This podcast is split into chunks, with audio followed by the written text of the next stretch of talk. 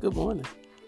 Thank you for joining the live broadcast of Karen Dublin. I won't put a title on it because we don't need a title. We just need you to know that we love Jesus with our whole heart and we're here to be a blessing to the body of Christ. We thank you for tuning in this morning. We hope that you enjoy the message that we share with you and that you will use it to empower your life and to move forward and turn around and pour into the lives of others. Remember this after you have received strength, go and strengthen your brethren. God bless.